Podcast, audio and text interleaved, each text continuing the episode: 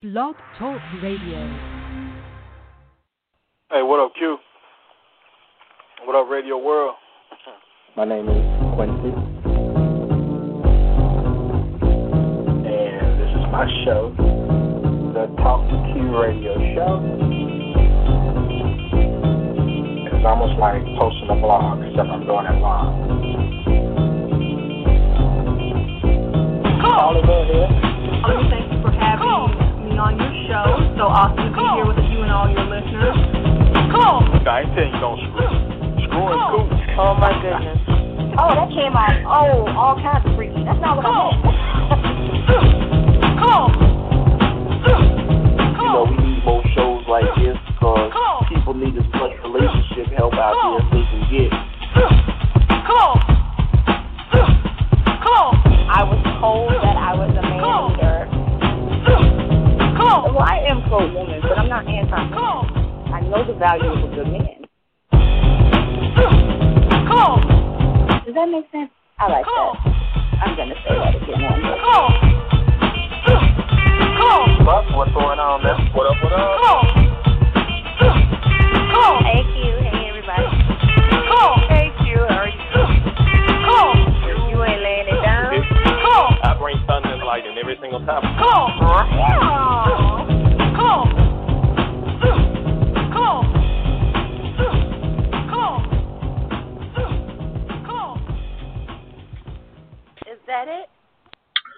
What's going on, people?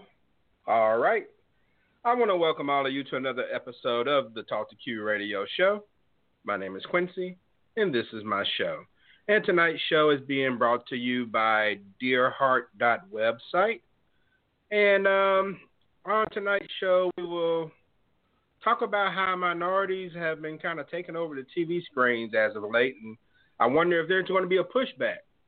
You know, over the last five years or so, we've seen black actors get more leading roles.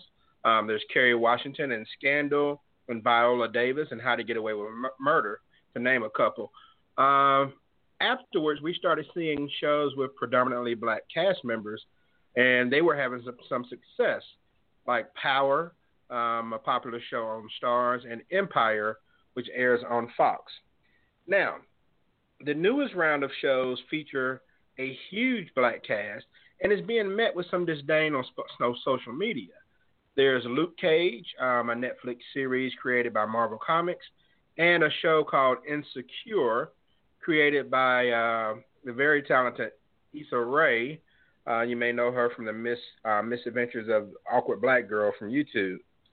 And a lot of people are saying that the shows are too black, and quite a few white people didn't seem like they can get with the cast or the content, and they voiced this, their displeasures on Twitter. Now, as long as the shows are getting good ratings, does it really matter? You know, or you know, will Black Hollywood never be accepted long term? So we'll discuss that tonight.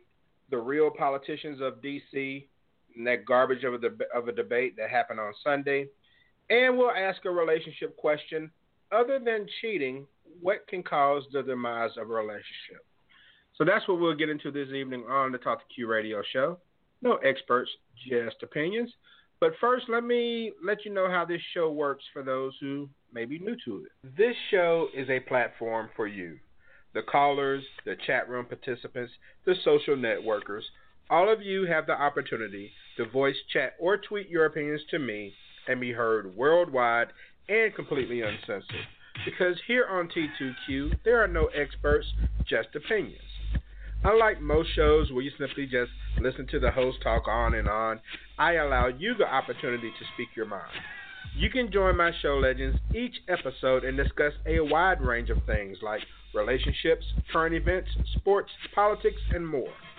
This show is very informal by design because, let's face it, my style is very unorthodox in nature. The topics are random, but they're relevant with what's going on in the world today.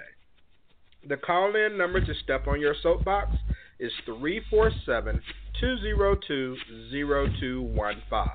That's 347 202 0215.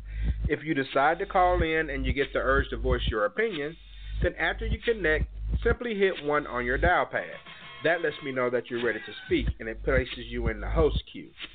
And please mute your phone if you're not speaking at the time because background noise picks up easily over cell phones and headsets. Now, another way you can contribute to the show is to follow me on Twitter at TalkToQ. There is a live tweet chat that occurs during the show, and you can respond to some of the same questions that I'm asking over the air in most cases. Please search and use hashtag T2Q to read and respond to all show tweets. If you want to learn more about me, the show, or the show legends, then journey on over to TalkToQ.com. And if you can't listen to the entire show live, then you can find T2Q on iTunes and just pick up where you left off. Maintenance complete.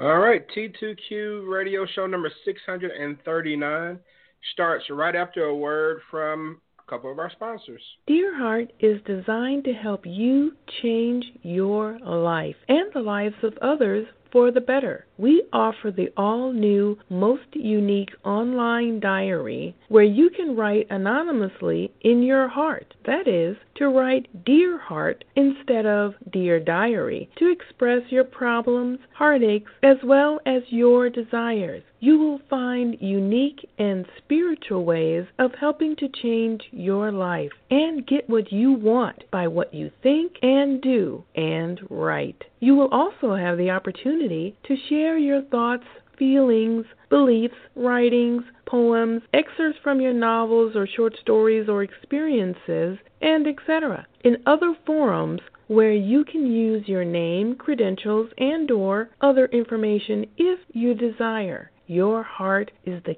key to changing whatever you want to change or accomplish.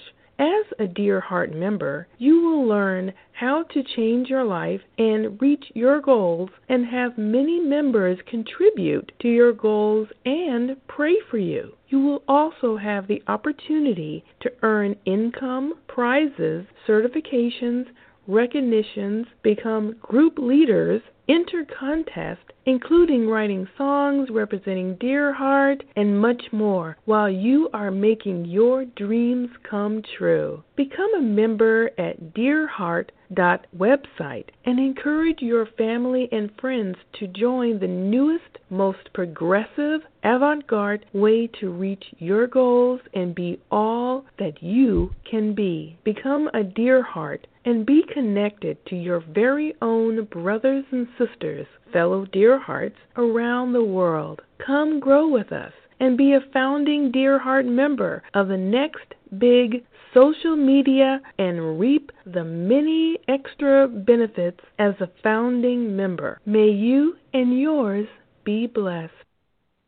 Listen to The Crystal Show for celebrity gossip, amazing interviews, musical guests, and the most fun to be had on internet radio. Check out the past and new podcasts at thecrystalshow.com. I go on and on, can't understand how I last so long.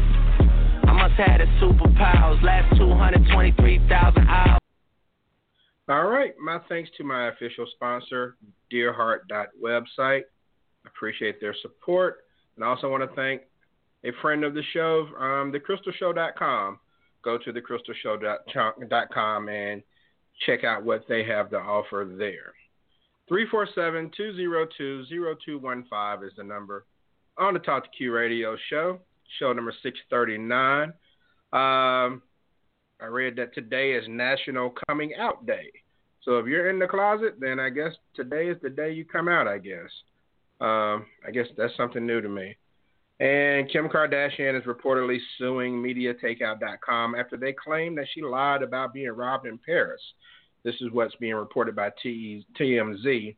The lawsuit alleges that Media Takeout used random people on social media as sources for three posts, which she, uh, which alleged that she staged the robbery.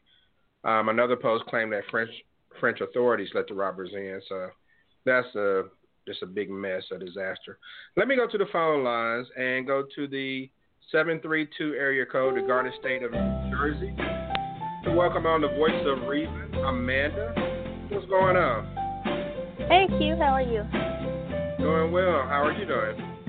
I'm doing good. All right, cool.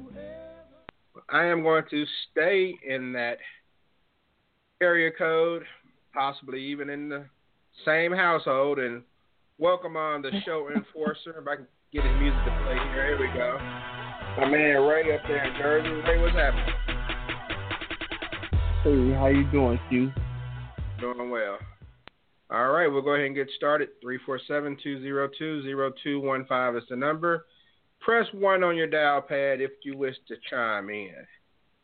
All right. Um, you know, lately it seems like a lot of what some people would consider black movies or black TV shows has um, you know, been more prominent lately. Some of them have been successful.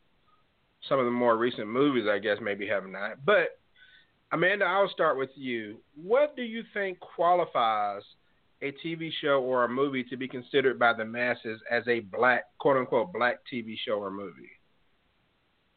Um, I guess it would have to be shows that um, have a predominantly African American cast, and um, or if you have a significant African American cast and you deal with issues that um, would be uh, maybe people would consider more of a black issue or um, black problems, maybe. So I think those would be the, the that's kind of what comes to mind. But in most cases, shows like that will have almost an all black or majority black cast with maybe a two people who aren't black, maybe a, a Latino or a Caucasian person thrown into the mix for diversity on that end.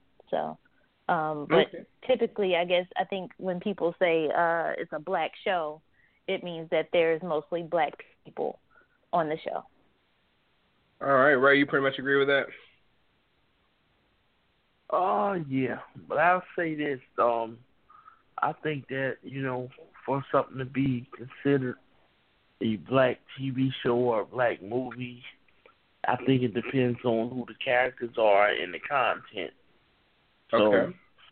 you know, if it's dealing with black issues, I guess yeah, you could say I agree with what she said. Cause if it's like um, you know, dealing with black issues and things that black people do, it could be considered a black movie. If the cast is predominantly black, it can be considered a black movie. Or you know, if it's shot in a black neighborhood, the location could be considered a black movie. So yeah, I agree with that. Okay. All right. So Amanda, why I don't recall shows like Sanford and Son and Good Times being referred to as black TV. You know, I just knew them as sitcoms when I was growing up. So, I mean, did something change, or where do you think the separation began? Um, that's a good question. Um, hmm. You know, to be honest with you, I feel like I that's a that's a question I really I'm kind of speechless on that because that was really before my time to say as far as when it was when it was actually um on the air. on air. Right. So i i don't know how the the masses thought of that. I know with the cosby show i don't ever remember that being considered a, a black show, but again, that was you know I was really young when that show was on, so I'm trying to think of. Um, hmm, maybe you know what? I'll, I'll say this. If I had to say it, let's just say that it wasn't much of a much of a um, conversation in the '70s and with Sanford and Son and Good Times, but I think more specifically when you have black characters in a very predominant role or a very um what's the word I'm looking for? Uh but I guess a more um I'm drawing a blank on the word I'm looking for, but you know, Fred Sanford in the junkyard and James jumping from job to job is not necessarily a, a, a very envious or something that you would be like, oh, you know, look at that. I would say more so with the Cosby Show, even with the Jeffersons, with them living in a in the uh, the lifestyle they lived, and then with the mm-hmm. Cosby Show having a, a doctor and a lawyer, and their kids. But I don't I don't know. I'm I'm I really don't know what to say about that. I don't know if Ray will kind of remember a little bit better than I do what the thoughts were back then, but I that's that's a good question. And Ray, what do you think, man? Where do you think the separation began? Oh, I think it all always was a separation. You know, it's just like you know I'm watching Sanford Son right now, and um, you know, uh, my favorite shows all the time is you know, Good Times, you know, Sanford and Son shows like that. So mm-hmm. I don't think that they are classics among America. I think they hood classics. You know, I yeah. think you actually ask a white person about Sanford and Son, this and that, they heard of it before. But it's a show that they watch and they just think it's classic. And whenever it's on, you can remember the episodes and you're going to watch them even though you've seen each episode a hundred times. You know, it's it's just what you can identify with. And you know, a lot of times I could be watching, or you know, me and my wife we watch uh court shows or Judge Judy or whatever. You know, we see black folks, we know they they getting ready to trip out. You know, because you can identify whatever they talking about. Like you might see some white folks on there, and ain't nothing against them or nothing, but they not gonna bring the humor to the case or to the TV that you can identify with really like a black show would. Now okay. I have plenty of black white shows. I like King of Queens and everything else, but you know I don't think it goes the other way when it comes to white audiences watching black shows because I, the appeal is different. And just to just to kind of um, piggyback off of what he was saying, I kind of had the thought because I was trying to think of me being in school, maybe a little older because like i said with the cosby show i think it went off the air i was eight years old so i was trying to think of something maybe that i was a little bit older that had a, a big impact on um that was a maybe considered a black show that my schoolmates may have talked about and uh-huh. the only thing i could really think about would be martin martin being really big and I, that seems like that kind of crossed over pretty good um, but the other thing is, Q, that you have to remember too, is that back in the day, we were kind of all we were more limited on our our TV stations also. So it's kind of like I don't know if that may have anything to do with the divide. You would think that since there are so many more TV shows now, that everybody can find a place, and you know it wouldn't be a big deal. But I'm thinking about, you know, when Sanford and Son and Good Times and the Jeffersons and all these shows were on the air, they were on one of the major networks. They weren't on Netflix. They weren't on TNT or or Starz. Right. They were on ABC, NBC, CBS, or whatever. So or with Martin Fox. So I don't know. That was just a just a thought to throw out there too. Okay, and you actually, um, I th- I think you're going the direction that I'm kind of leaning towards, um, and where I was going with my next Go question. See the doctor. And I'm gonna go to the 910 area code. Tar Heel State of North Carolina to bring on the man to play the doctor on the radio, Dr. Bobby Willis. What's up, man? Hey, what's up, Q, and everybody else that's on tonight? All hey, right. Bobby. And Dr. Willis, did the emergence of BET separate TV shows and therefore cause black shows and white shows? No, um, I think that I think, and this may be going back to the last question you asked, but um, I think a show to be labeled as a black show is uh is a show that incorporates the total black experience. You know, and incorporates the slang, the you know the the comedy, the the dance, the you know everything, the total black experience. And the reason why the Cosby Show will probably never ever classified as such is because you know the average black family don't live that way, and uh, white America can relate to that a lot more than they can say you know good times. So uh, so when when you got the full black experience, then the show was kind of labeled as a black show. It's kind of like you know um, you know like the Empire and power and things like that. You know what I'm saying? You you get the full gamut. I mean, that don't necessarily mean that, you know, all black people are poor and this, that and other. Like I said, you can have a you can have a wealthy family like the Jeffersons but they still incorporated the full black experience. You know, they still had the um, you know, the, the hidden racism, the um, you know, the slang and all that, the whole nine. So I think that's what separated our, our classified shows. As far as BET, BET just simply came along and gave us a platform where they aggregated all our shows and put them on one one network and made it kind of like a one stop shop for uh the black experience. And uh and and you know it's it's a shame that they sold it off, but uh I think that's that's where it was uh influential at when it came up and when it came along. Okay. And let me go back to the phones. To the 850 area code, the Emerald Coastline of Pensacola, Florida. To welcome on the man in black making his way to the ring, the Buckster. Buck, what's happening, man? Yo, Buck. Biggity, biggity, Buck. What up, what up? How's everybody doing this evening? Doing well, man. You doing all right? Doing good, man. Had that damn mute button. I just didn't t- get off of it. okay. But do you think do you think in general that people of other races enjoy quote unquote black movies and black TV just like they enjoy mainstream? I think so. Um, I mean, anytime you go to, you know, you gotta look at, you know, you gotta look at Luke Cage, for example. I mean, it's it's popular on both sides, you know, and all, you know, all ethnic ethnicities. I mean, it's you know, it's just one of those deals where I mean, I don't think you know we may classify it or, or you know other people may classify it as black TV or movies or whatever.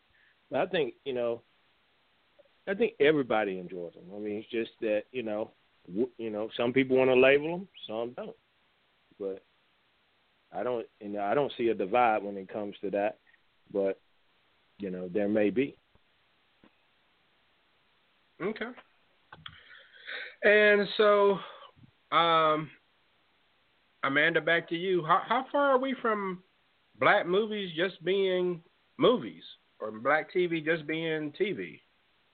Or you think that will ever happen?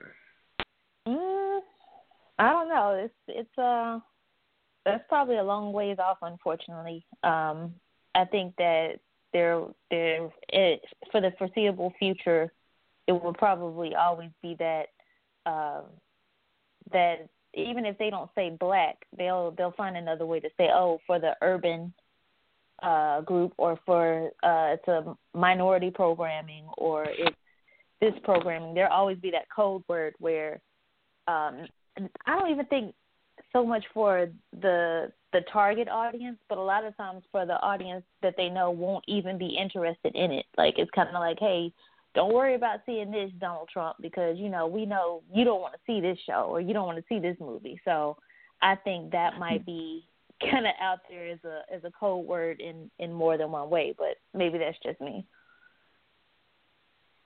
Ray, what do you think, man? You think we'll ever get away from the label black TV, black movies? No, I don't think you can because we the only ones that do things the way that we do it. So, you know, it's hard for other nationalities to identify with, you know, us using the N word because they wouldn't call themselves a racial slur, so they don't really understand that. So, mm-hmm. how could that ever make sense? You know, we fighting over some of the things that we fight over, or even when you watch some of these reality shows, um, Love and Hip Hop, Housewives of Atlanta, you know, they don't know any women that act like that, but we do. So therefore, it's going to be entertaining for us.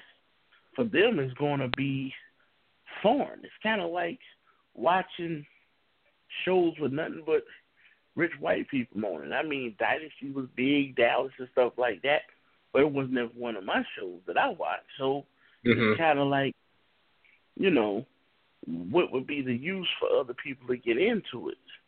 Now you get a show like the Cosby Show where they can identify with a doctor, they can identify with a lawyer, they can identify with with, with five kids and stuff like that, you could say, oh, okay, we can get into this. But a really black show where, you know, just a lot of cultural things is going on, I don't think everybody can get with that, and I don't think they ever will. Now, the Obamas could have a show and everybody will watch it.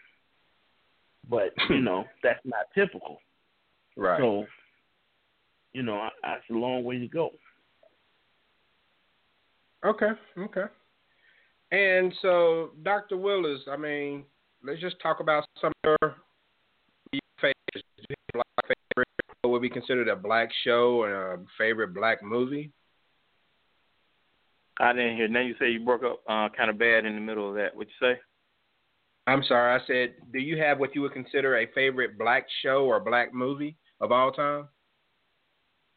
Uh, I mean, I guess I, I, you know, I guess you could say that. I mean, like I said, I like Power. I like Empire. You know, um, Empire would definitely be considered a black movie, and it's probably one of my favorites. I mean, I think it's a brilliant show, and I know a lot of folks would disagree, but I think it's over the top on purpose, and uh, it, and it's kind of like just ramming the stereotypes about blacks in people's faces, and uh, and then I also like the fact that they break new music on the show. So um, that yeah, that could be I I can call that one of my favorite shows, uh, um, black shows, if we want to uh, label it that. Okay. What about you, Buck? Uh, f- favorite show? I I got to go old school. I like the Jeffersons because to me, the Jeffersons kind of you know they hit a they hit a, an area that at the time you know nobody else was really hitting. You know, you had a successful black man, had his own business, you know, and you know that was that was just something that we just didn't see a lot of back in in modern time, you know, back in the day in in the seventies. So it was really good to see somebody that you know was, you know, he was he was funny in his you know, and he had his own little quirks about him, but he had his own business, and I thought that was pretty cool. Uh, movie, I got I got to go with New Jack City. I mean, I, I New Jack City was one of my all time favorites. So okay, love New Jack City. And what about you, Amanda? Um, for as far as TV shows go, I probably would have to say that Sanford and Son. Uh, as far as especially as sitcoms go, um, mm-hmm. is probably my favorite. Um, the Cosby Show as well. Um, movies. Uh, Hmm. Uh, I could probably sit here and name so many. I'm trying to trying to think of would they really be. Well, I guess if they have a mostly black cast, then yeah. Um, Malcolm X is one of my favorites. Um, okay. Denzel, that was a good one. Yeah, Cadillac Records is one of my favorites. Oh, that was uh, Cadillac. So I mean, those yeah. So those those are the top two that kind of come to mind. Okay, okay. And, and for the record, for for Starz, you know, Star the Starz Network has like a Black Stars channel. Um, mm-hmm. Die Hard is not a black movie. Just because you had, you know, Reginald Vale play a cop who wasn't the lead character uh, doesn't make it a black movie. So I just want to throw that out there. Um, that movie was just a movie because Bruce Willis was the star and Reginald VelJohnson was just, you know, a dude kind of like off in the cut. But Ray, what about you, man? I know you've mentioned some of your shows with good times and everything. What about movies? Okay, um, movies would be The Wood. Okay. Uh, soldier, soldier, a soldier story. It's probably my favorite favorite two movies. I mean, The Wood. You know, I can kind of identify with it, so I always thought it was funny, and you know, I thought it was a, was a, was a good movie. Uh, yeah, TV shows, of course. You know, Good Times, Sanford and Son, uh, Martin, the new shows, uh, Power, of course. So, you know, there would there would be some some of my favorite shows. Okay. Black shows anyway. All right. Well, let me go back to the phone lines to the 601 area code in Magnolia State of Mississippi to welcome on the man, the myth, the show legend, been dubbed as the Minister of Sexual Affairs by my man Alex up there in Philly. We welcome on Eminem. What's shaking, man? Hey, what up, Q? What up, Radio World? It's hard to have all those titles. Right, And right, right, right. Somebody Eminem, I, I definitely want to hear uh, your favorite, maybe black movie of all time, and you can throw your black favorite black TV show as well in there. Oh man, wow! I have so many, but one that just jumps out, and this is black as it get. Uh, and anybody know me? I know my cousin know it, but uh, the Dolomite man, that was that was the shit. That was like a I knew that was he was that was like uh, Yeah. Rudy Ray Moore. right, Rudy right. Ray Moore was bad. yeah, it's my my my my favorite uh actor slash comedian of all time. Uh, another uh uh movie that became a favorite became one of my favorite movies of that of that time as far as the black exploitation was Black Caesar, and uh, I don't know if if y'all you know seen that a lot, but uh. Fred Williamson was like the star character, and I even like Yeah. the sequel to that was Hell Up in Harlem. But yeah. um, then as far as uh, uh, TV shows, of course, you know, uh, uh, Good Times uh, is, is is one that's up there. Um, I I had like um, uh, a couple of, of other like favorite TV shows that uh that uh was not as popular. Like I used to like That's My Mama. I used to like that one. Yeah, I remember Uh, that. And, I, and uh, Yeah, what's happening? What what's happening? Oh, I used to yeah, love what's happening with Raj and and uh and D and all them. I used to love that as a as a you know younger kid or whatever. The eighties, I really eighties the eighties was like a funny decade because I, I was when we was you know I was just kind of coming on late, but uh I can't really think of a black movie from the eighties that that just really caught me because um Uh, Soldier The Last Story. Dragon. The Last well, yeah, Dragon. okay, right. Purple Last Rain. Dragon, that's one. Soldier Purple Story. Rain. Purple, yeah, I forgot about that. Purple Rain. and, Yeah, but uh, it, it weren't that many. It weren't that many. yeah. And and with and then some of those like I, I guess what was odd about the eighties, they had like a slash to them, like you know, uh, Beat Street, Breaking. I love that colors, but I, I, Yeah. but but everything was still kind of like it was kind of hard to just say it was a black, just a pure black movie. Uh, And then you Uh, have you you have movies like you know Beverly Hills Cop that kind of you know kind Right, of you right. know pro- well really you can't really call it a black movie or maybe Right, like it a was crossover. It kind of like a cross, and, and it kind of reflected the the times in the '80s, man. Yeah. Because the '80s Yeah. was kind of like uh, it was kind of like the birth. I well, I'm assuming, in, in my opinion, it seemed like it was kind of the birth of pop when when music didn't really have a pure category as Yeah, as music stern came as together. Did. Yeah, everything was kind of blended. So like.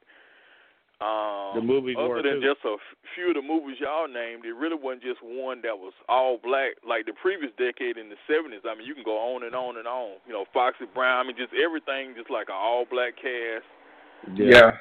just the whole nine. But the eighties kind of got then the nineties. When the nineties came, then it kind of you kind of had some that uh jumped out. Like uh, I think somebody said New Jack City, and you know, Yeah. uh, Yeah, I did. And I And, think uh, I think Spike Lee is really responsible for a lot of that stuff really blowing up in the late '80s with you know School Daze and Do the Right Thing, and when we right, got into Mo the Better, 90s, Mo, Mo Better Blues. yeah, everybody wanted Yeah. to do something. Right. And then uh one I liked uh, an, an, another movie I liked uh, as far as the even though the, the the budget wasn't all that great, but uh you remember uh uh what it was straight out of uh what was it uh straight out of Straight Outta Brooklyn I think with Matty Rich. Uh, what was the name of that movie? Yeah, that's what it was. Yeah, that was the name of it, Straight Out of Brooklyn. Hey, I- but we forgetting the big one from the '80s, though, man. What about the Color Purple? Oh, that's true. damn. Yeah. Yeah, well, Yeah, yeah, that that's as slipped my big as it gets. Yeah, right, Yeah. right. Yeah, yeah, that's You're a good right. one. Yeah, Okay. that one totally slipped me.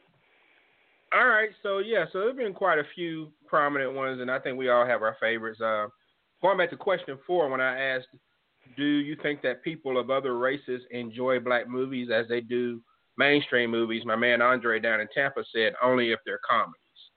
that was his two cents. He chimed in on Facebook. But um, Buck, let me ask you this now: the latest quote unquote black movie that came out, and it gets no blacker than a slave revolt movie. Um, Birth of a Nation came out over the weekend, and it didn't do very well. Now there are many reasons why it probably didn't do well. I mean, you had a hurricane in Florida. You had some people that were upset over rape allegations over um, the director, and you had some people upset that he married a white woman. Um, so there's all kinds of reasons why people may not have watched it. But as far as slavery movies go, um, are slavery movies still needed, or is it just overkill at this point?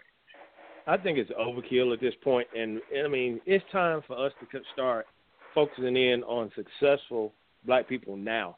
I'm I'm tired of the slave movies. I mean, I'm I'm just tired of that. I won't go see one. I won't rent it on on, you know, I won't go get it on Redbox and none of that shit. I, we've seen enough of that, and I mean, granted, it's part of history and we need to talk about it, but it's enough. It's enough of the slave movies because I'm I want to see what, you know, modern day black people are doing today. You know, that's what I would want to see. And if it's a slave movie, I won't even give it a second thought. You know, and it's just it's enough of that crap. You know, we've seen, we know. I mean, we know about it. We know we need to talk about it, but I just don't want to see it in the movie. Maybe a little mini t- TV series if you want to do something like that. But I don't want to waste the. I wouldn't want to waste my budget doing a movie doing it. Okay. And um, Amanda, what do you think? too many slave movies, too many movies about being the help, um, or do you think that they're needed? I think they're needed. I think they're needed just because I think you always have people who seem to have forgotten um, where we've come from, and I think that it's always for the historical context. It's always good to to be able to understand that now, I will say if you're seeing the same thing over and over again, then that's a problem. But if anytime you have a, a story where you overcome um, an obstacle, and especially if you're telling the uh, story based on a true story, like in the in the case of um, Birth of a Nation, which I haven't seen yet, but I plan on seeing, that's the, basically the story of Nat Turner, which was a revolutionary figure, someone who, um, you know, other than maybe a quick little bit in your in your history book you didn't learn a whole lot about because of the controversy surrounding him as a person um, and the revolt that he led. I think that I think it's good to be able to see that and see that it wasn't just oh people in the fields they're taking cotton they're doing this they're slaves and you know then all of a sudden uh Abraham Lincoln and the Emancipation Proclamation and oh we're free and you know it's like that's not the storyline. There were people who actually tried to to to uh, make slaves free by any means necessary, and a lot of times people don't realize uh, the sacrifices that were made. So I think that anytime you can tell somebody's story, it's always uh, there's always a necessity for it. Okay. Anybody um, else want to chime in? Whether if you agree with Buck or agree with Amanda? Yeah, I, I want to chime in. I I, uh, I totally agree with Amanda. I mean, I I think it's uh it's it's needed and um uh, and and I, I had I know back in the in the seventies they had a uh Nat Turner movie, but of course it was you know the budget was real low, so I mean that was nothing that was going to be mainstream. And movies like this are necessary because um number one, it it, it it helps defeat stereotypes. It it gives you like I say prior to prior to the last 25 or 30 years, because uh, somebody you know mentioned Spike Lee or whatever. Nobody really was out there with a certain type of budget anyway that could kind of depict your story, uh, regardless of what it is. It's nothing like somebody um, telling your story that's actually giving a different perspective on it, you know, and, and highlighting certain things other than just the the stereotypical things. You know, like the movie, it's a choice. I mean, you don't have to go see it, but um, like um, I give you an example, and this is uh, another favorite movie of mine from the '90s was Rosewood.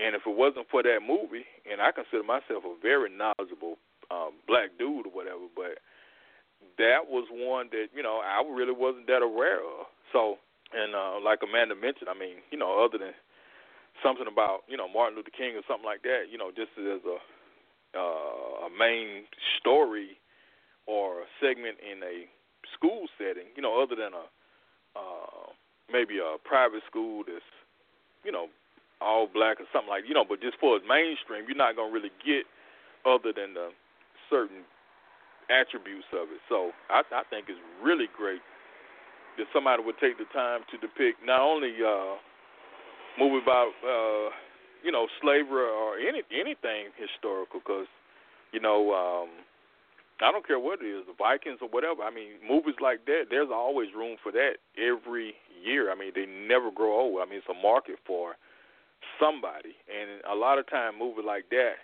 you know, it's not going to be a blockbuster. It's, it's never going to compete with Star Wars and all that kind of stuff. But it, it'll be the kind of movie that uh, it can be used as a historical reference, just to kind of give people uh, an idea of uh, what things are. And uh, shout out to Steven Spielberg because uh, uh, he wasn't the first one to do the movie Amistad, but because he did it and had a much better budget than one of the uh, first Amistad movies that came out, I think in the 60s or 70s, it gave a whole different view of the, uh, you know, the um, some of the original slave trades and you know at least the first part of the movie with the horrors on the ship. And that kind of you know stuff like that is why you see white people, you know, on the front lines of Black Lives Matter and stuff like that because it it, it helps everybody, you know, and it doesn't radicalize everybody, but it sometimes it opens a, a new generation's eyes of like, wow, you know, no wonder people might be a little extra sensitive about stuff, man. Looking at this movie, I see why, you know. um especially with you know racial things dealing with relationships and stuff. Uh, you know, it don't make it right or wrong, but sometimes it's just it's just a perspective view. You know, kind of like Rosewood. The the white chick got raped, she put on black dude, and they just grabbed up the first nigga they saw and fucked him up. Now, of course, that was something from the past, but it ain't like that shit didn't happen. So, you know, that's the good things about movies like that, and that's why it's always uh, room for them like that um, you know, because everything can't be Kevin Hart, you know, clowning and shit, and that's cool. But it's good to have a, a blend, you know. Okay. Let me go to the 229 area code, which is the Peach State of Georgia, if I'm not mistaken, and bring on, um, looks like the conversations. How's it going? What's going on? What's happening? Long time no talk. Glad to have you on. Uh, yeah, you want to give your two cents, two cents on this? Uh, uh, yeah, well, uh, uh, the first thing is my favorite movie is uh, Last Dragon. okay. This is my favorite black movie. Um, and you know, like like slave movies and stuff like that will always be needed. You know, just like every uh, you know ten years or so, there's gonna be a movie that come out about the Holocaust. You know what I mean? Just because I think each each each generation kind of needs to be educated on their past and you know so where they come from. Uh, you know what I'm saying? And, and so and and like today, you know, movies always still harp on, you know, Nazis and and all that kind of stuff. You know what I mean? Mhm. Okay. And so but my question is do do blacks have the freedom to really explore their their mind in films, uh, you know what I'm saying, like the way white people do and still be successful, you know, with movies, you know, like could there be a black Game of Thrones and it be successful? Could there be black sci-fi and it be successful? You know what I'm saying? Like like all of our stories are always comedy, you know, Tyler Perry, uh, you know, uh Download Brothers, Single Mothers, you know what I'm saying? Like those stories. Right. Like could we have those imaginative stories that don't really revolve around what we've been through and be successful? Yes, and that's just a question I'll I like to throw out there. All right. Dr. Willis, you want to tackle that?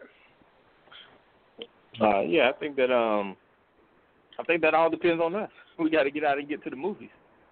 We got to support our actors and our actresses. We got to, uh, and if you know if they're not meeting the bar, then we need to um, we need to have our own um, critics. You know, writing reviews and saying, hey, this is what we don't like about it. This is what we did like about it. Blah blah blah. So that any future filmmakers that come along can uh, read these reviews and say, okay, well, my people like this, or my people didn't like that. Now, that don't mean get away from the truth. If, if you know, because sometimes people don't like the truth. If you're depicting a situation for what it is in your movies, then you know you stand your ground. But um, that that all depends on us, my man. We got to get out. We got to get out, and we got to get into these movies. We got to, um, you know, rent instead of uh, bootlegging and stuff like that. We, uh, you know, we we just need to support our people. So that's that's on us. That ain't got nothing to do with uh, white Hollywood people and nothing like that. You know, that's us. All right. Very interesting. I agree. I agree. And uh, on Facebook, my man Rod Walker chimed in from New Orleans, and uh, we, you know, just on the mention of black movies and things of that nature, he mentioned his first, his favorite black superhero was Dolomite. That's making him I think everybody, yeah. Dolomite is badass, man. Good taste, man. yeah. Put your weight on it. Put your weight on it. All right, Amanda. let me go back to you. Um, I don't know if you all have seen the show on HBO called Insecure. Very, very creative show, uh, written by a young lady named Issa Rae who made a killing on YouTube for quite some time. Um, but Amanda, are shows like Insecure or maybe Empire too quote unquote black for mainstream TV? I mean, do you think that people who aren't black get the references that are made in those shows? Um, I haven't seen Insecure. I'll have to I'll have to check that out. Um, I feel like I know what you're talking about. I think maybe I've seen a little bit about it, but I'm not hundred percent. Uh-huh. Um, now with Empire, um, that's something I've pretty much been watching since the beginning. So, um, I think that I think that the society we live in today, people can people you'll be surprised at the references people will get. They may not get everything, but I think we live in a a society where it's not uh segregated schools, it's not you know, where you can only be the janitor somewhere at your job, you know. So I think that because other cultures are so intermingled with us and we're intermingled with I think that a lot of references um they catch, maybe not everything, but mm-hmm. you know, um I I don't I don't think there's too much of a divide nowadays in in that sense. Um because I think that with um what tends to happen with black people, we we take our culture with us, you know, and I mean in a positive way. We take it where we go. So people will pick up on different slang, different uh sayings and you know, nowadays I'm pretty sure it's a lot of white teenagers that listen to way more hip hop than I do now. So Right. You know. I got you. All right. And um I mean, Ray, what do you think? Do you think that people get the references and they can en- actually enjoy the movies? And I mean, of course, people enjoy comedies because you can kind of figure comedies out. But when it comes to maybe more dramas or something that focuses around how black people may traditionally live or stereotypically live. No, I don't. I don't think they get it as a whole. I mean, now if you was white or you was another nationality, you grew up around black people, I think maybe you would get it. But the average person you see in the street or you work with or something like that, no, I don't think that they would get it. You know, like I said, just too many cultural differences. We do things differently than anybody else in the world, good and bad. So, you know, I don't think that they they really get it. That's why it's such a big divide with the country now, where you know you have people on one side saying one thing, you have people on the other side saying another. They can't put themselves in your shoes because they would never walk in them. So, therefore, you said, "Oh, well, it shouldn't be like this, and why are they shooting people and this and that?" You know what the average white person say to you? Well, you shoot each other every day. What's the difference? Now Mhm. then you get the black person talking and saying this and that. So it just I don't think that they would get it. I'm just saying, uh, the the white people that I see it know.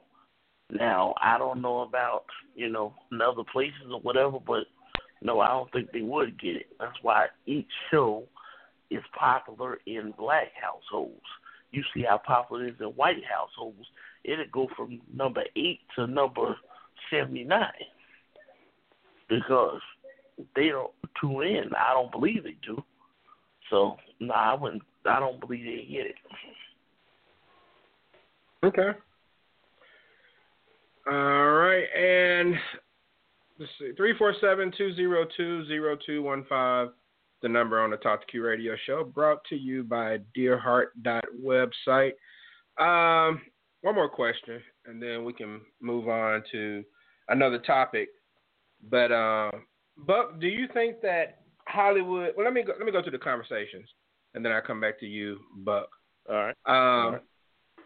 Do you think that Hollywood is trending positively towards you know black movies, black writers, black producers, with the success of people like Issa Rae or maybe Larry Wilmore?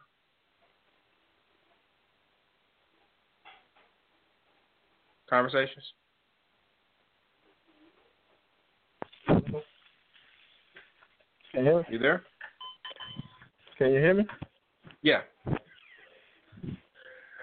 Um, I mean, you know, since since the whole uh, Oscar boycott thing, I think it's been like a, a small uptick in in blackness on TV. you know, maybe uh, you know, what I'm saying like Hollywood is just trying to shut us up. Okay. And Buck, what do you think? Do you think that um, things are trending positively? I think uh, I don't think they're trending in the way that they need to be, because um, you know when they look when they look at us, you know, and and that's kind of what I was saying earlier about you know doing the slave movies and things of that nature. Uh, I think we put too much emphasis on those type of movies instead of where you know it's we do need to know where we came from, but we also need to know where we are, and we don't do enough movies about where we are now, you know, and that, uh, that's where you know there's a huge disconnect in my opinion, where you know we don't see enough successful black people. You know, we we got too much comedy and those types of things, and we really don't focus on what you know where we are and where we need to go. Um, and that's the kind of movie I would kind of like to see. We need to broaden our horizons a little bit. Uh, I think somebody said, you know, we need to do, you know, we need to, you know, it like there's a lot of stereotypes when it comes to us. Like we won't go to space, or you know, we don't go in water and those kind of things. But there, you know, there's black people in the military that you know run submarines. You know, there's people in you know NASA.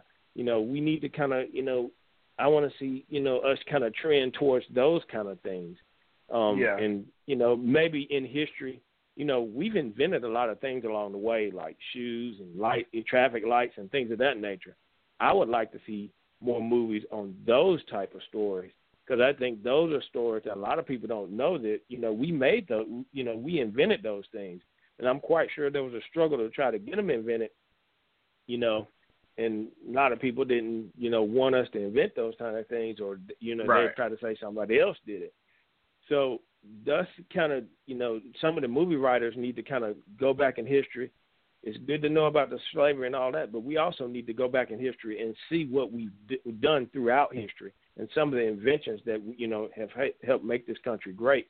That's the kind of stuff that I'd like to see more. of. Okay.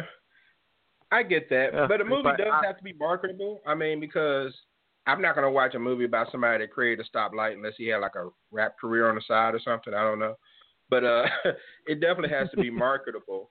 Um, but I do think that we're coming along with like you know you have the Nina Simone biopic, um, the Tupac movie, Straight Outta Compton.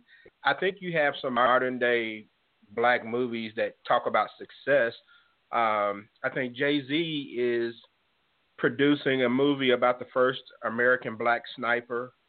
Um, so I- I feel you that you definitely want more stories that talk about people who maybe weren't slaves, maybe people who did some other things and were successful at it. Um, and maybe we're slowly getting Black to that Wall point. Street. Yeah, yeah, Black Wall Street, you know, things of that nature. I think um, there's plenty out Yeah. there. You know, Acer we- Computers. I mean, you know, we got you know, Black Man created you know Acer Computers, and you know, one of the top brands, one of the top three brands in the United States. That's you know, I want to you know, I want to see how you know those are kind of the stories that I would like to kind of see, you know, in the very near future. I mean, we need our own Wolf of Wall Street. You know, we need our own Great Gatsby type of movie, and so they're, they're I think they're being done. But um, yeah, people like I said, East Bay Wilmore has been around for a long time. A lot of people may not be familiar with him. Um, he was a writer for the Bernie Mac show. He wrote for In Living Color back in the day. Um, the Jamie Foxx show, Fresh Prince. He's the guy that created the PJs. I don't know if y'all remember the um, animated series, The PJs. And uh, yeah, he's even written for the um, the sitcom The Office.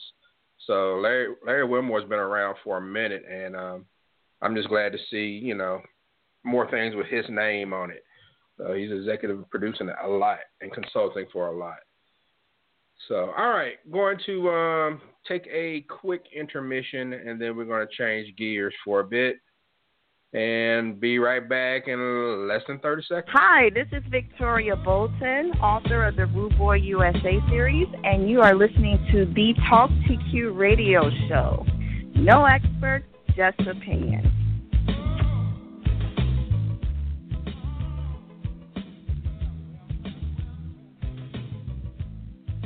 All right. 347-202-0215 is the number. Got to talk about the debate from Sunday. Just just a few questions, and um, I, I, guess Eminem, I'll start with you and try to keep it quick for me.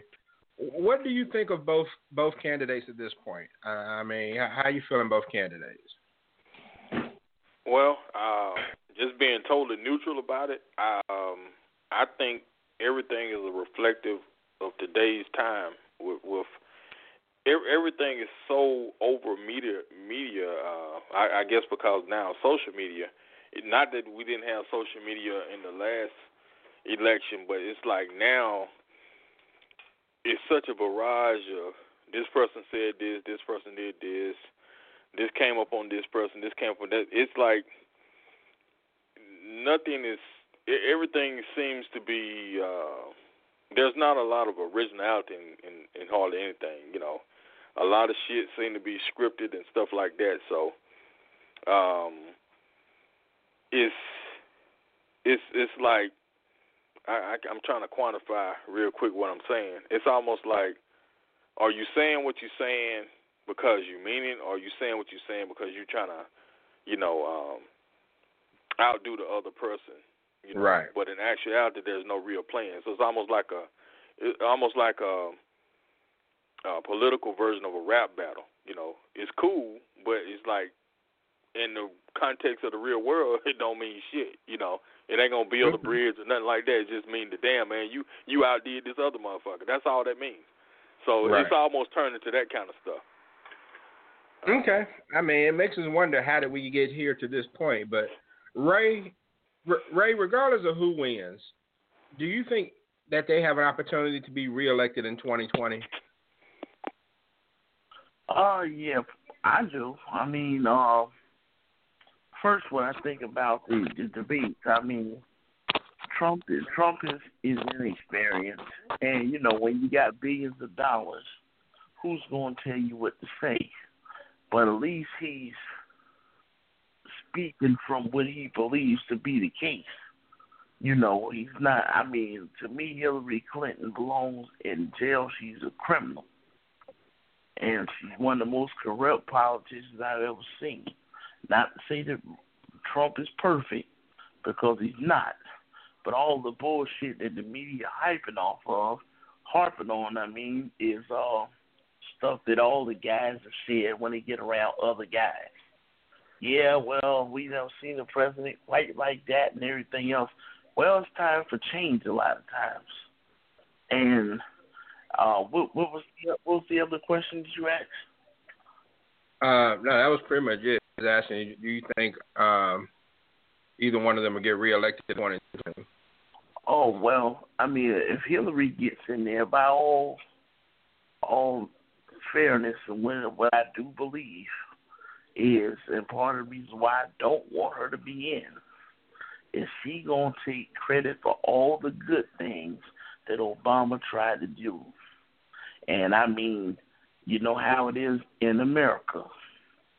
You know, when a woman get in something, not to say she's not good, not to say she's not great, but we want things to be lopsided. And the thing is, is you know, just like a Ronda Rousey, she wanted to fight me. Oh, okay. If he don't run five miles a day, we'll we'll look at the situation, look at the situation, and we believe she can win. We'll let it happen. But they oh, he can he this strong and that strong and this and that and the other, and he catch her, he might break her neck. Then we ain't gonna let it happen. No, if you bring out Ronda Rousey, I'm gonna bring out uh, what's his name, Jon Jones. Now we want, now we don't want to have a battle of the sexes. You know, it's that kind of thing. And I think that economy is gonna boom. I think everything is gonna be well and good if she gets in, and we're gonna try to make her the next uh, uh, Franklin D. Roosevelt. And oh, she did this, she did that, she did this, she did that, and you know, hey, it's good for the economy, it's good for us. But then again, what does the black president get in history? Oh, I straightened out Obamacare. I did it. You know, Hillary will do it. You know, she going she talked about it before she got in. So, you know, that's what I think. I think she can't get another term she gets in. And the same thing with Trump. I think Trump gonna bring some change, and a lot of people not ready for that change. You know, see, we want somebody who gonna hand out things. You know, gonna make things better. What you gonna give us? We not willing to go get nothing ourselves. And what has that done in the history of this country? How's that made things better? If you get a guy, you know, they not giving you anything, you got to earn it and you got to go get it. See, every person that has kids or whatever should be preaching education, because that's the way out. Even if you you poor, you underprivileged, or you mistreated, or whatever, you're educated. You got a better chance than if you're not educated. But we don't take that route. You know, we always got a bunch of foolishness going on. Then want to turn around and blame somebody else when it's our fault in the first place. So that's just the way I see it. Okay. All right. So uh, let me go to Dr. Willis on something. Dr. Willis, how does the GOP mm-hmm. recover from the divide caused by by Donald Trump? Because right now you have people who support him, people who don't. Um, how do they recover from this? I think the best strategy right now is just go ahead and uh, take that L. Um, you know, and uh, take the next four years to regroup, find out what it is that they want to accomplish, um, and uh, um, you know, and, and try to be a little bit more inclusive. Uh, right now, Donald Trump has, um, and, and I, I will say for the record, I don't think that Donald Trump is uh, a majority of the things they're saying about him, but I know that he's igniting that that type of fan base or that type of following. So uh, they need they need to try to uh, um, polish their image a little bit because right now they're looking like a party of you know a bunch of rednecks and you know and some of the most you know uh, um, racist folks out there and stuff. And like I said, that that may not be true of all Republicans or all the people who uh, you know who sympathize with that party, but that's how it looks right now. So I think they should go ahead and just take this L.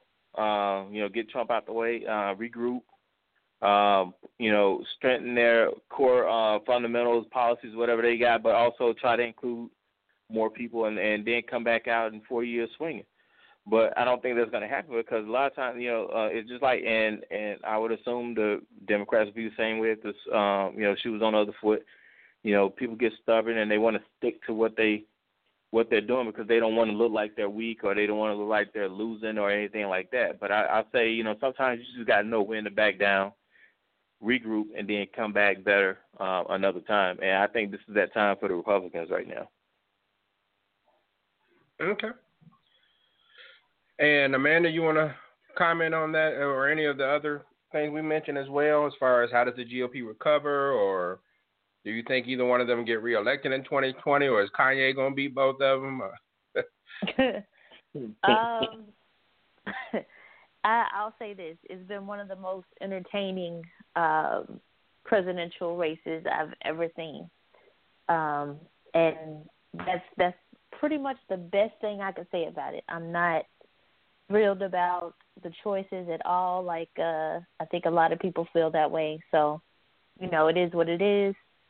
But uh, it's definitely been entertaining. So, if there's a positive, that's it. okay. yeah. Well, we're gonna see what happens. There's one more debate, and we'll see what happens going forward. It's just so much going on. I mean, with with Donald Trump and him being quoted, and Hillary Clinton and all her little backdoor dealings and stuff like that. It's like, man, I'm I just like, how did we get here? You know, I mean, there are a lot of people right now who are saying to themselves, you know, maybe we should have gone with, you know, Marco Rubio and Bernie Sanders or something like that. I mean, but we're gonna see what's gonna happen. Today was the last day to should. Um, we definitely should have Huh? went with Sanders. I said I think we definitely should have went with Sanders. But um, but my my thing about the two candidates is this though, um, you know, barring all the the rhetoric and all that stuff coming out of both sides, with Hillary Clinton, I think that um, you know, saying taxes are to go up, and right now I ain't gonna to I'm getting killed on taxes, so that kind of worries me with her. But I don't think she's as bad. She's going to be as bad as folks say. Now she has made some egregious mistakes, but like I said um, earlier to somebody, um, you know, what I'm saying these these are mistakes that you can learn from. Um, you know, what I'm saying that she can move on from. You know, Trump on the other hand, this is who he is. That's kind of hard to move on from. You know, what I'm saying when you are who you are. Yeah. But like I said, putting aside putting aside the bigotry and all the other stuff or the perceived bigotry, the thing that worried me about Trump is the fact that taxes may go down, but he's going to cut out a lot of needed programs. And the problem with, with with these politicians when they're promising these tax cuts and things like that, they cut the things that we need, and they continue uh, funding these programs that are lining their friends' pockets, who give them probably kickbacks and stuff like that. Like the bullshit, Right. like I said, they they love to use is the military, uh, and people fall for that bullshit. They don't when they talk about funding the military. What they talking about is throwing you know a billion dollars at a fucking fighter that has never seen a day of light, and they've been working on it for you know ten, twenty, That's thirty job damn plus years and, and, saying that oh it's for the military, we're funding our military, we're gonna be the best and biggest. But guess what? You still got soldiers out there with some damn twenty, thirty year old damn M16s, you know. So you know we gotta stop falling for that type of shit. You know what I'm saying? If you're gonna cut some programs, let's overhaul these programs that eating up you know our, our budget. You know let's let's overhaul welfare. You know you don't have to cut it out, but let's overhaul it. You know let's look at the uh like I said the Department of Defense that that budget. You know what I'm saying? Let's overhaul that shit. You ain't got to cut it out. You ain't got to um, do anything that's going to hurt the troops. But you take care, you get rid of these damn programs that's taking millions and billions of dollars, and we're not even seeing the equipment and have never seen the equipment. It just affect, you know, uh, uh, uh, cash cow for some of their friends and stuff. So Yeah. that's what I worry about with Trump and the people like him. So you know, until you know, and and things aren't going to change as long as uh, we got you know people coming in on both of these parties thinking the same way. Somebody's got to come in that's going to change and mix shit up. And I think Sanders probably would have been the best bet for that, but you know, shoulda, woulda, coulda. You know, going to to deal with uh, the situation we got with whoever wins for the next four years, and it's going to be like I said, either either you're going to have lower taxes but pro- uh, programs are going to be cut, or you're going to have higher taxes with uh, things pretty much running the same. I agree. I agree, sir. Well said. And because the United States has, um, our military has like more money in it than the next 26 countries combined, and that's just Right. stupid. I mean, if we didn't, if we didn't, if we didn't build another piece of military equipment for the next decade, I don't think anyone would catch up. But I mean, but all right. So we'll see what happens with the debate. We got one more debate coming, and hopefully, um, there won't be any scandals surrounding it. We can actually talk about actual strategies of what each person may actually do once they get in office. So All right, one more thing before we wrap up the show. And um, let's see. I also want to say, you know, tomorrow zone coverage. We'll talk about what happened in the NFL this past week, and get into a um, couple other little side topics. So that's going to be tomorrow at 9 p.m. Eastern. Go to Talk2Q.com to get more information on that. Sign up for the email newsletter so you can keep up with when the shows are coming out and what we're talking about. Um, before we get into our final thoughts, I do have a question about something that was posed to me on Facebook. And Amanda, I'm going to start with you on this um, in regarding relationships. Other than cheating, what are so, what is something that can ruin a relationship or a marriage? Um, I think a lack of consistency and failing to compromise are the first things that come to mind. Um, because to me, if you're if you're in a relationship, then it's not all about you. You have to be willing to meet the other person's needs and try to evolve as a person. Um, uh, as I'm sorry, evolve as a couple together. Um, I think that a lot of times people get set in their ways and they feel like, oh, well, I got this person.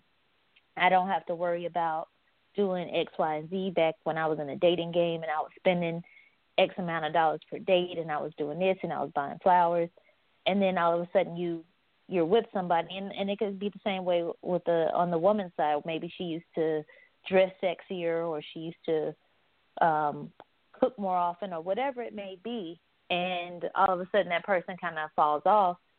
I think that as a as a person in a relationship you you owe it to your significant other to say hey you know what about this or what about that i i used to like it when you did this or when you did that and I think if that Mm-hmm. person doesn't doesn't take the time to actually uh try to do better with certain things, then they they might as well be cheating anyway because you're you're cheating that relationship by not presenting the your best you. So I think that's one of the biggest things when I hear people complaining about their relationships is usually stuff like that that per, what the other person used to do but they're no longer doing or that lack of uh lack of uh, just attention to the relationship and consi- consistency, and also failing to compromise where it has to be their way or the highway type thing. So that's I would definitely say that's that's up there right with cheating. Okay, Eminem, you got anything to add? That's a good answer. Oh yeah, money, man. You know. Um, That's a good one.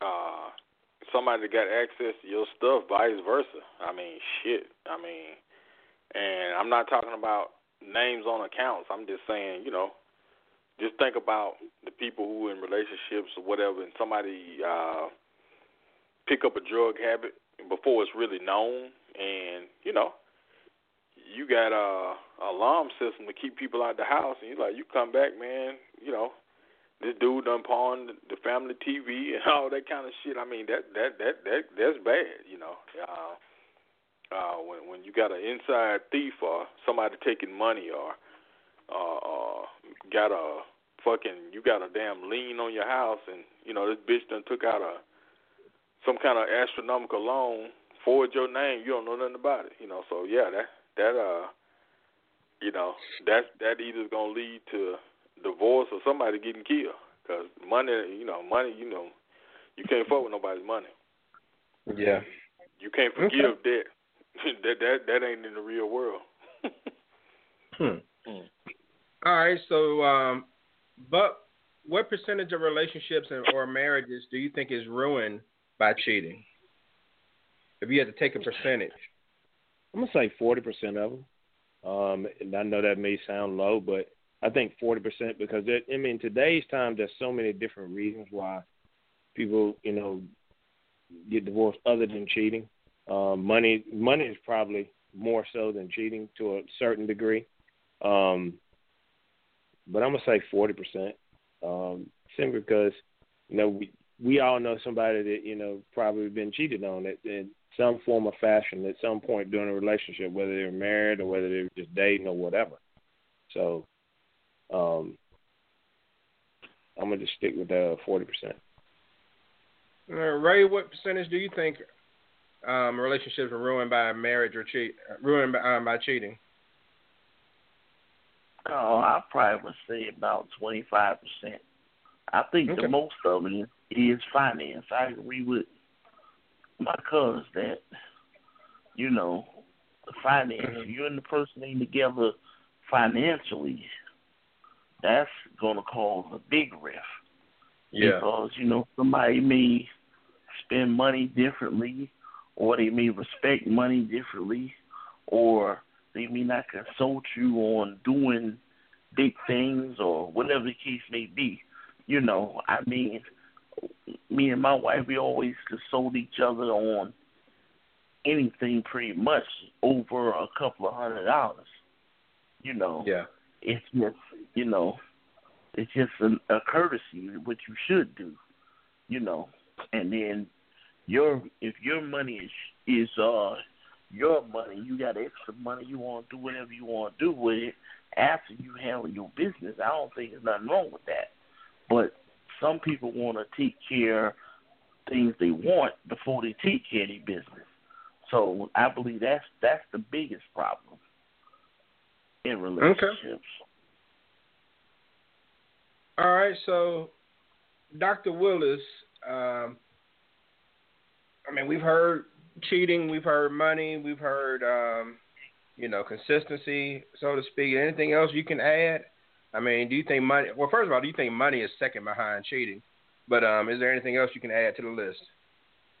Yeah, I definitely think. Um, I think if I had to give it a a, a percentage, I, I'm going big with it. I'm saying this is about a good freaking eighty percent to twenty because I mean, uh, you know, with cheating versus finance because I, you know, I've seen a lot of situations where a woman would get out and work two jobs while a lazy ass dude is sitting in the house playing video games, and before she get fed up and actually leave over money, and um, you know, and and if if the couple do break up over money, it's probably usually the guy calling it quits at that point. A woman, she will take uh, so much when it comes to cheating, but eventually cheating, you know, you know, you may get that one time, but the second time she's probably gone. So, and I think uh, if we were to take all the divorces in the United States right now, I think that that would be a big number with the cheating part. Uh, as far as adding stuff to the list, I think uh, lack of affection. I think uh, once the relationship goes stale, you know, um, you can chalk it up to irrec- uh, what they call it, irreconcilable freaking differences or whatever. So, um, so I think that's something you can add to the list. But I think I think that cheating is probably the number one reason if you were to look at totality. Okay. And uh, well, we we all know cheating is definitely a problem, and I mean it's one of the main things people bring up. I do think money is definitely up there, or lack thereof, or a lack of understanding of how to, like race said, respect it. Um, and like I mean, there's lack of consistency, and what what Amanda mentioned, uh, maybe different per, parental tactics as far as how to raise kids.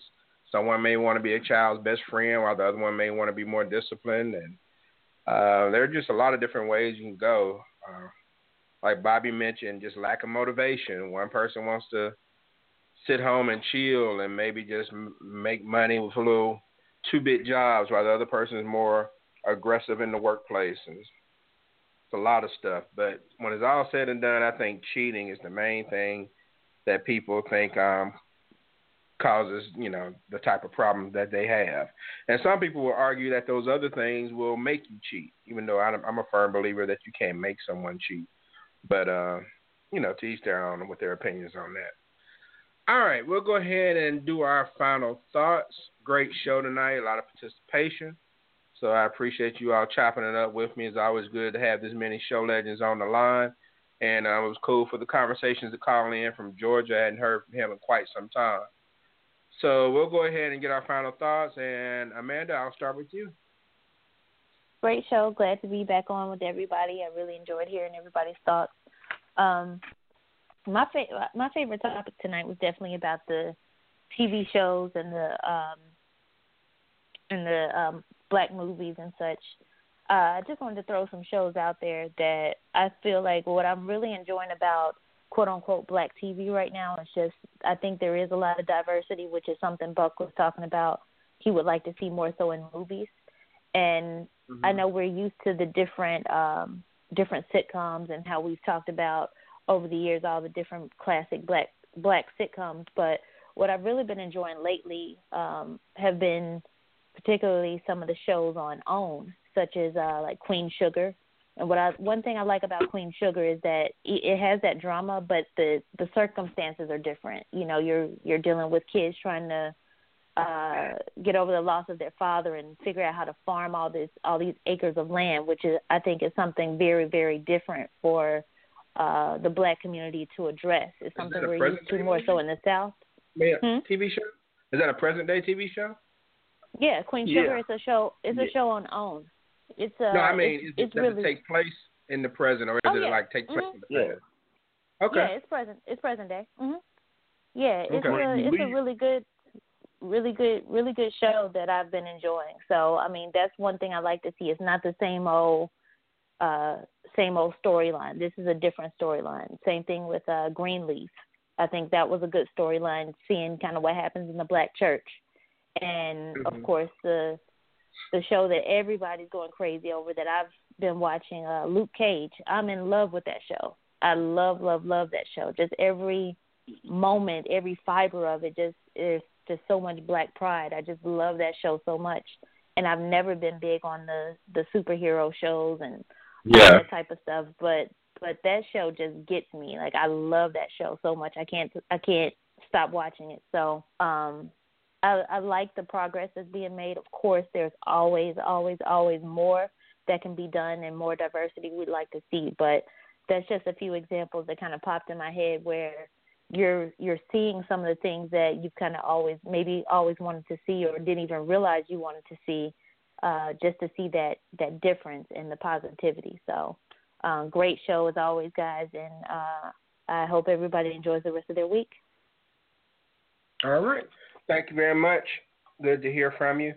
And um, I wish, I, I guess, when it comes to some of those shows on OWN, um, like I, the first time I heard about Queen Sugar, I think Ray mentioned it on a show recently, and I, I wasn't aware of the show. And then just the, the name itself, I was trying to figure out what could it possibly be about because I couldn't figure it out from the name. Um, but I mean, I, I wish they did a little more mainstream advertising. Um, you know, maybe throw a commercial on one of the more mainstream networks so people can know what's going on and things of that nature. Because I, I really don't know where OWN advertises other than their own channel. I don't know if they have ads on Lifetime or anything like that. But um, yeah, a lot of these shows I'm hearing about for the first time. So um, if they're really good, then I would definitely want them to get more attention. You know, and I know word of mouth is important, but I definitely would like to see some commercials or something to make more people aware so they can help with their success. Right. But uh, all right. So let me move on to Dr. Willis. What you got? Uh, good show tonight. It was good chopping it up with all the show legends as always. Uh, and to the um, you know new callers that I'm not familiar with, you know, thanks for calling in. Um, I think that, like I said, to uh, for me, in my opinion, I think to classify a show as black or a black um, show or where it came in at is uh, is the show is predominantly has a black cast and it incorporates all the uh, uniqueness of uh, all the blackness uh, that you know that that's a part of our our culture. You know, and like I said, that that involves even the stereotypes, the you know the music, the dialogue, the dialect. You know, all of it. And when a show can uh, effectively do that, then I think that whether good or bad, it'll be listed as you know a black show. Um, as far as um, the other topics we talked about tonight, um, The debate. I think that, huh? No, Yeah, I was just trying to remind you. Yeah. Yeah, I'm glad you did. You did because I stuck for a second. But um, as far as the the debate, um, I want to encourage people to get out and vote anyway, regardless. Uh, I know a lot of people say that you know they're not going to vote. Uh, there's not much choice and things like that. But in you know, in effect, when you don't vote, you are voting. So, um, you know, if if you got to go with a mentality of pick your poison or whatever the case may be, then at least uh, exercise your right. Uh, you don't have to, of course. It's a free country, and that's you know that's your privilege, that's your right. But you know, a lot of people, you know, came along and shed blood for us to have that right. So you know, go ahead and exercise it. Why not? Um, and uh, I think the last topic what was that last one, the spending or whatever, or, or what, what were we talking about in the last topic? Um, other than cheating, what ruins relationships? Okay. Yeah, uh, cheating is pr- pretty much going to always be the top factor um, until you know one party or the other decide you know that they're going to stay monogamous and faithful to their relationship. So uh, you can add as much things as you want, but I'm pretty sure that um, people will hold on to what they have as long as they can. Uh, for most other situations, it just cheating and finances are your two biggest problems, and uh, that probably won't change for a while. Uh, with you know, and with that, that's all I got for tonight. You know, thanks for letting me chop it up with y'all again. Appreciate it, man. All right, that's Dr. Willis. You say who? Buck. Great show as always. You know, good to have all the show legends on tonight. It was, you know, it's been a while since everybody's been on, and it's good to hear, you know, hear so many different, um, you know, so much diversity in the answers. Um, so I, I just wanted to kind of touch base on the politics. I mean, we live in a in one of, we live in the greatest, you know, greatest nation on earth, and this is the best we got to offer. I mean, this is pretty pathetic. Um, Hillary Clinton and, and and Donald Trump both are a bunch of idiots, and uh, you know, this is what you know. This is what we get, you know, and um, when you don't go to the polls and you don't, you know, you don't do your due diligence, we have these two clowns, um, you know, running for president of the United States. To me, it looks like a big joke, but being a president is not a joke. I mean, this is serious. Um, you get Trump in there, he may be able to do some things about jobs, but he has no he he doesn't know anything about foreign policy, and he probably gonna get our ass bombed as soon as he gets in the office. Um, you get Hillary Clinton in there, you know she really not gonna do anything about jobs. You know she might do a little bit, but she does know a little bit on foreign policy. But the one thing we got to realize and understand is that you know whoever's president, they really don't have too much you know, the House and the Senate is where where our problem lies. You know, we got you got people in there that's you know in their 80s that's in the House and the Senate that you know they need to be term limit on the House and Senate. So there is a we do need to get out and vote. Um, but the thing is, is we got to change what you know. It doesn't matter whether we get Hillary Clinton in there or Donald Trump.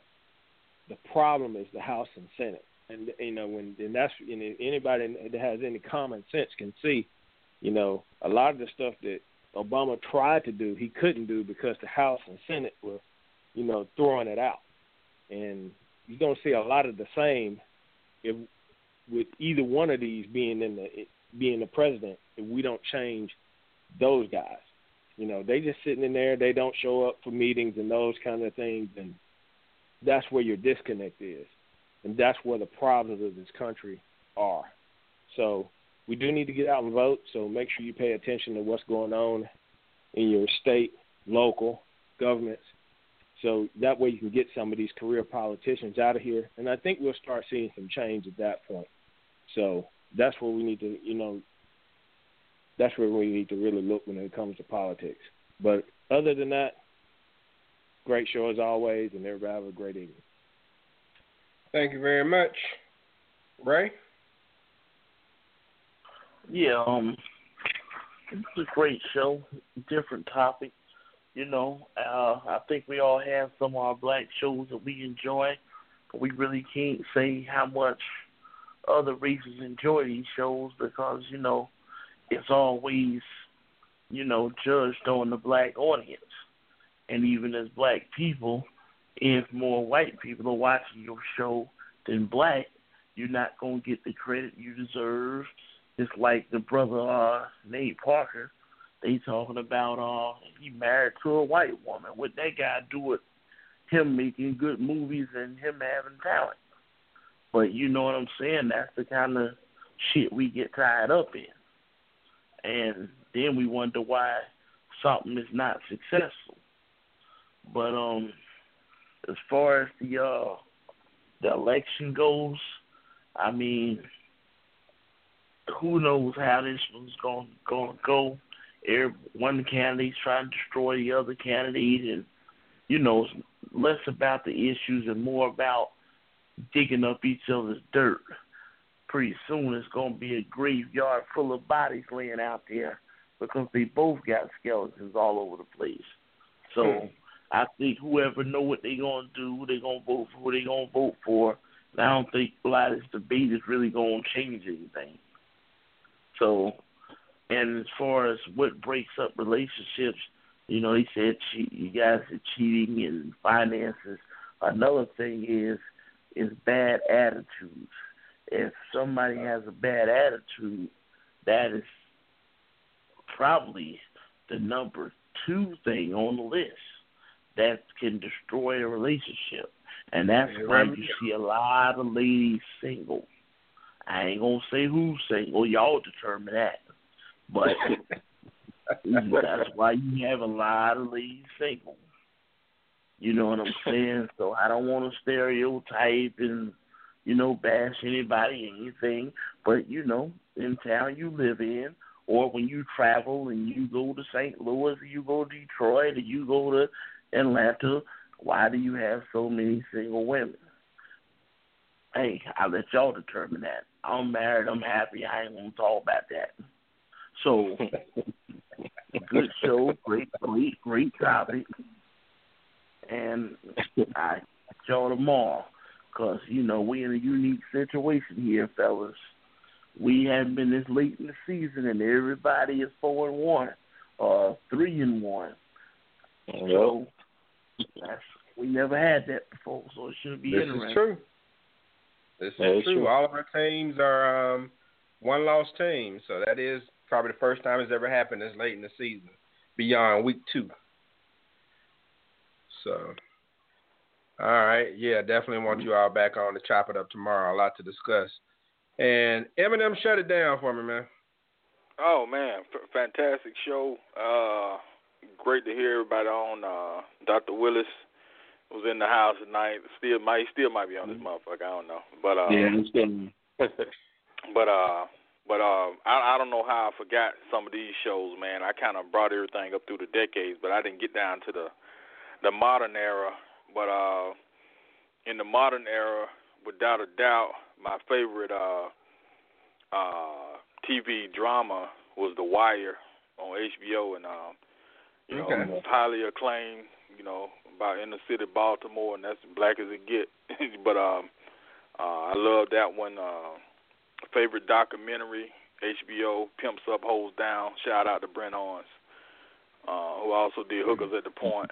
But um, um, in the '90s, one of the uh, favorite movies was uh, well, a, a movie I enjoyed a lot was Posse you know, it had uh Yeah, Mario Van uh, Peebles.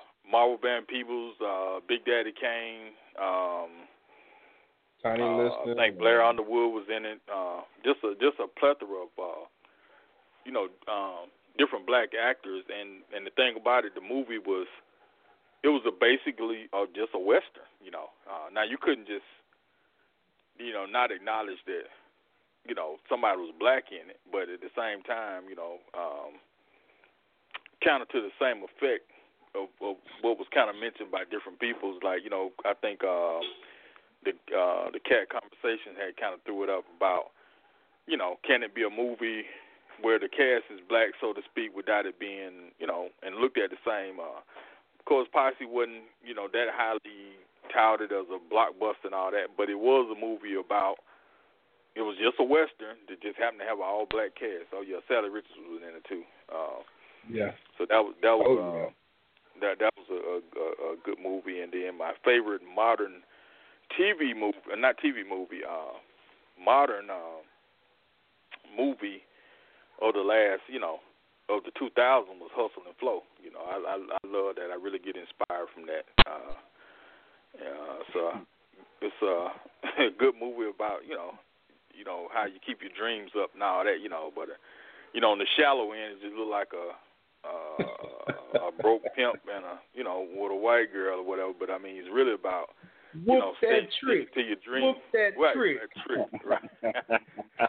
you know, so it, it had a lot of symbolism in there, but in a ghetto way. You know, and I always thought that was unique. It looked like the Uh, blueprint to Empire, if you ask me. It, it was Empire. In my opinion, Empire is just the, the it just um, basically hustle and flow part two, where they're successful. You know, basically the same thing, just more in depth. You know, different writers, but it's pretty much the same thing. They Um, actually kind of flipped back to that without uh calling the name of the show in one of the episodes of Empire. And then um, my favorite, uh, I don't know how you would classify this. Uh, I guess a straight to two of my favorite straight to video movies was uh, or, or documentaries, however you want to categorize it, was uh, Master P. It, and then uh, Charles uh, Charles Dutton, uh, First Time Felon. So with uh, Omar At least you didn't say lep-. Yeah. At least you didn't say Leprechaun in the Hood.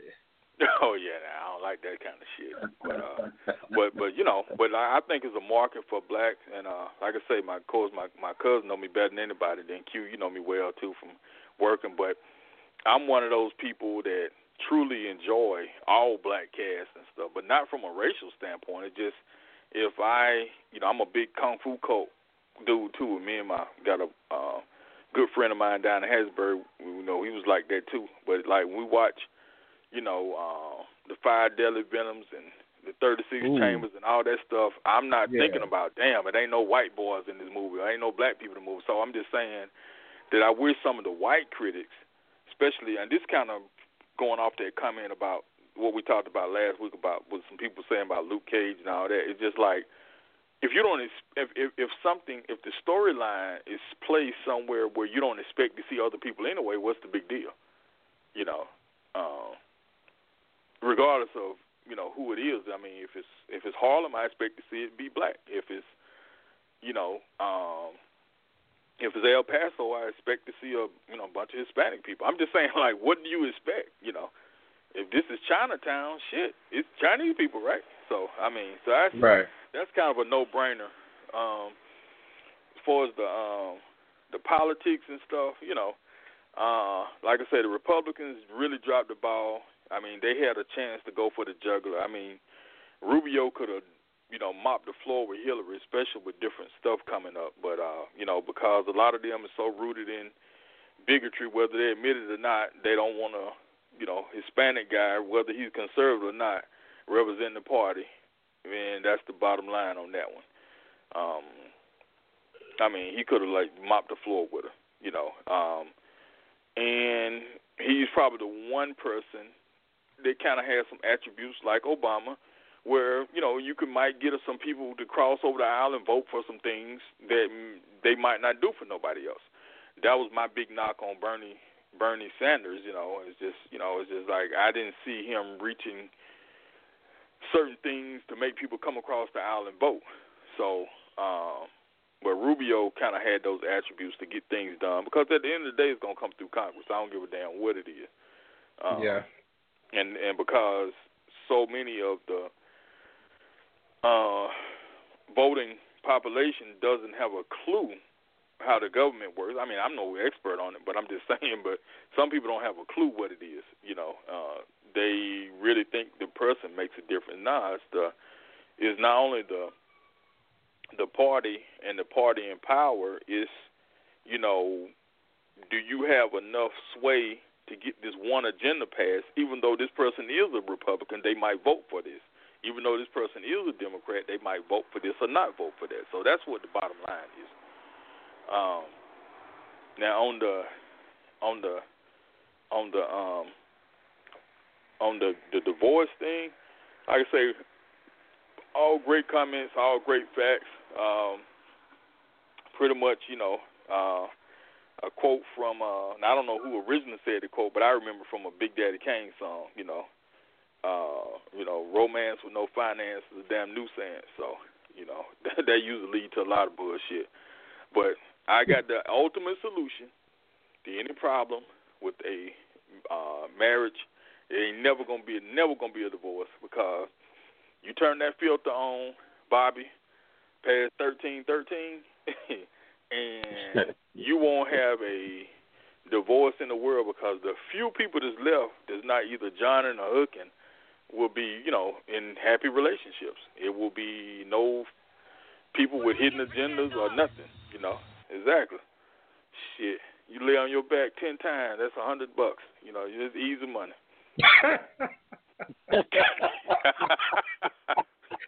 and on that note. Seven hundred dollars a week tax free? Shit.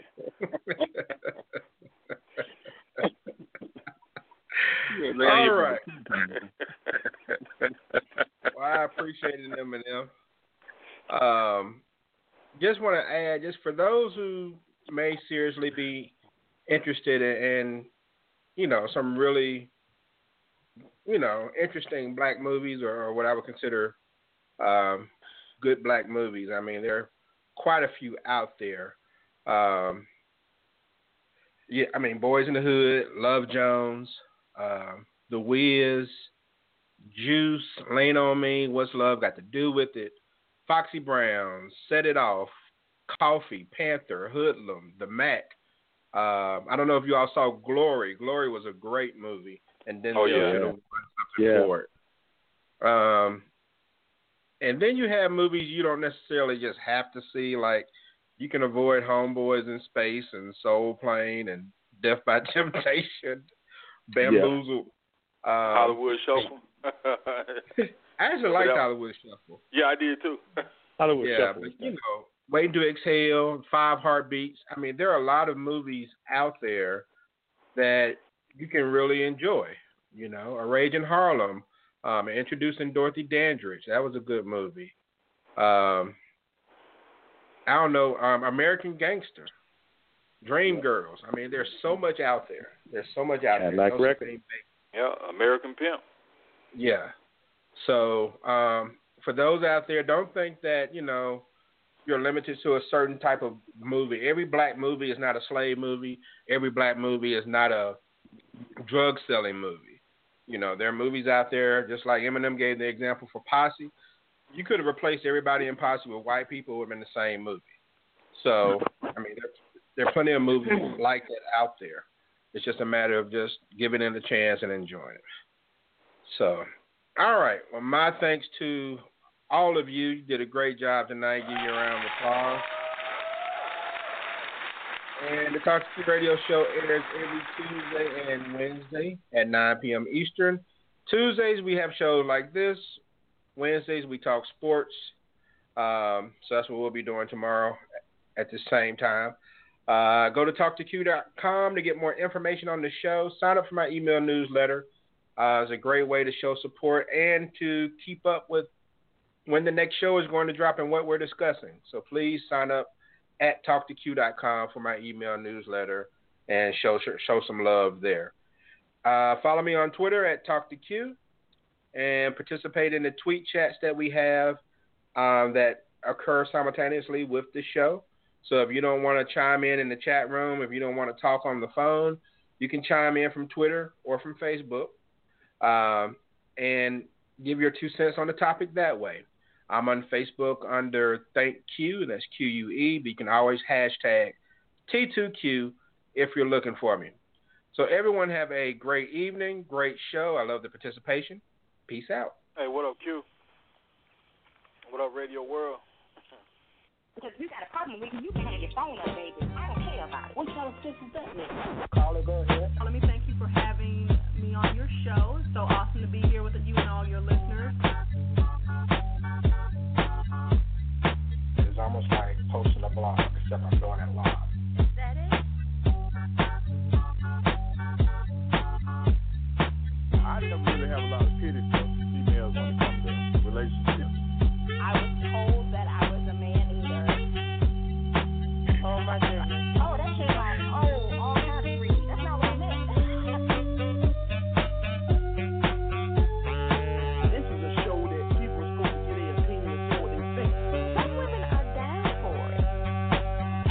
Some, not all. My name is Quincy, and this is my show, the Talk 2 Q Radio Show.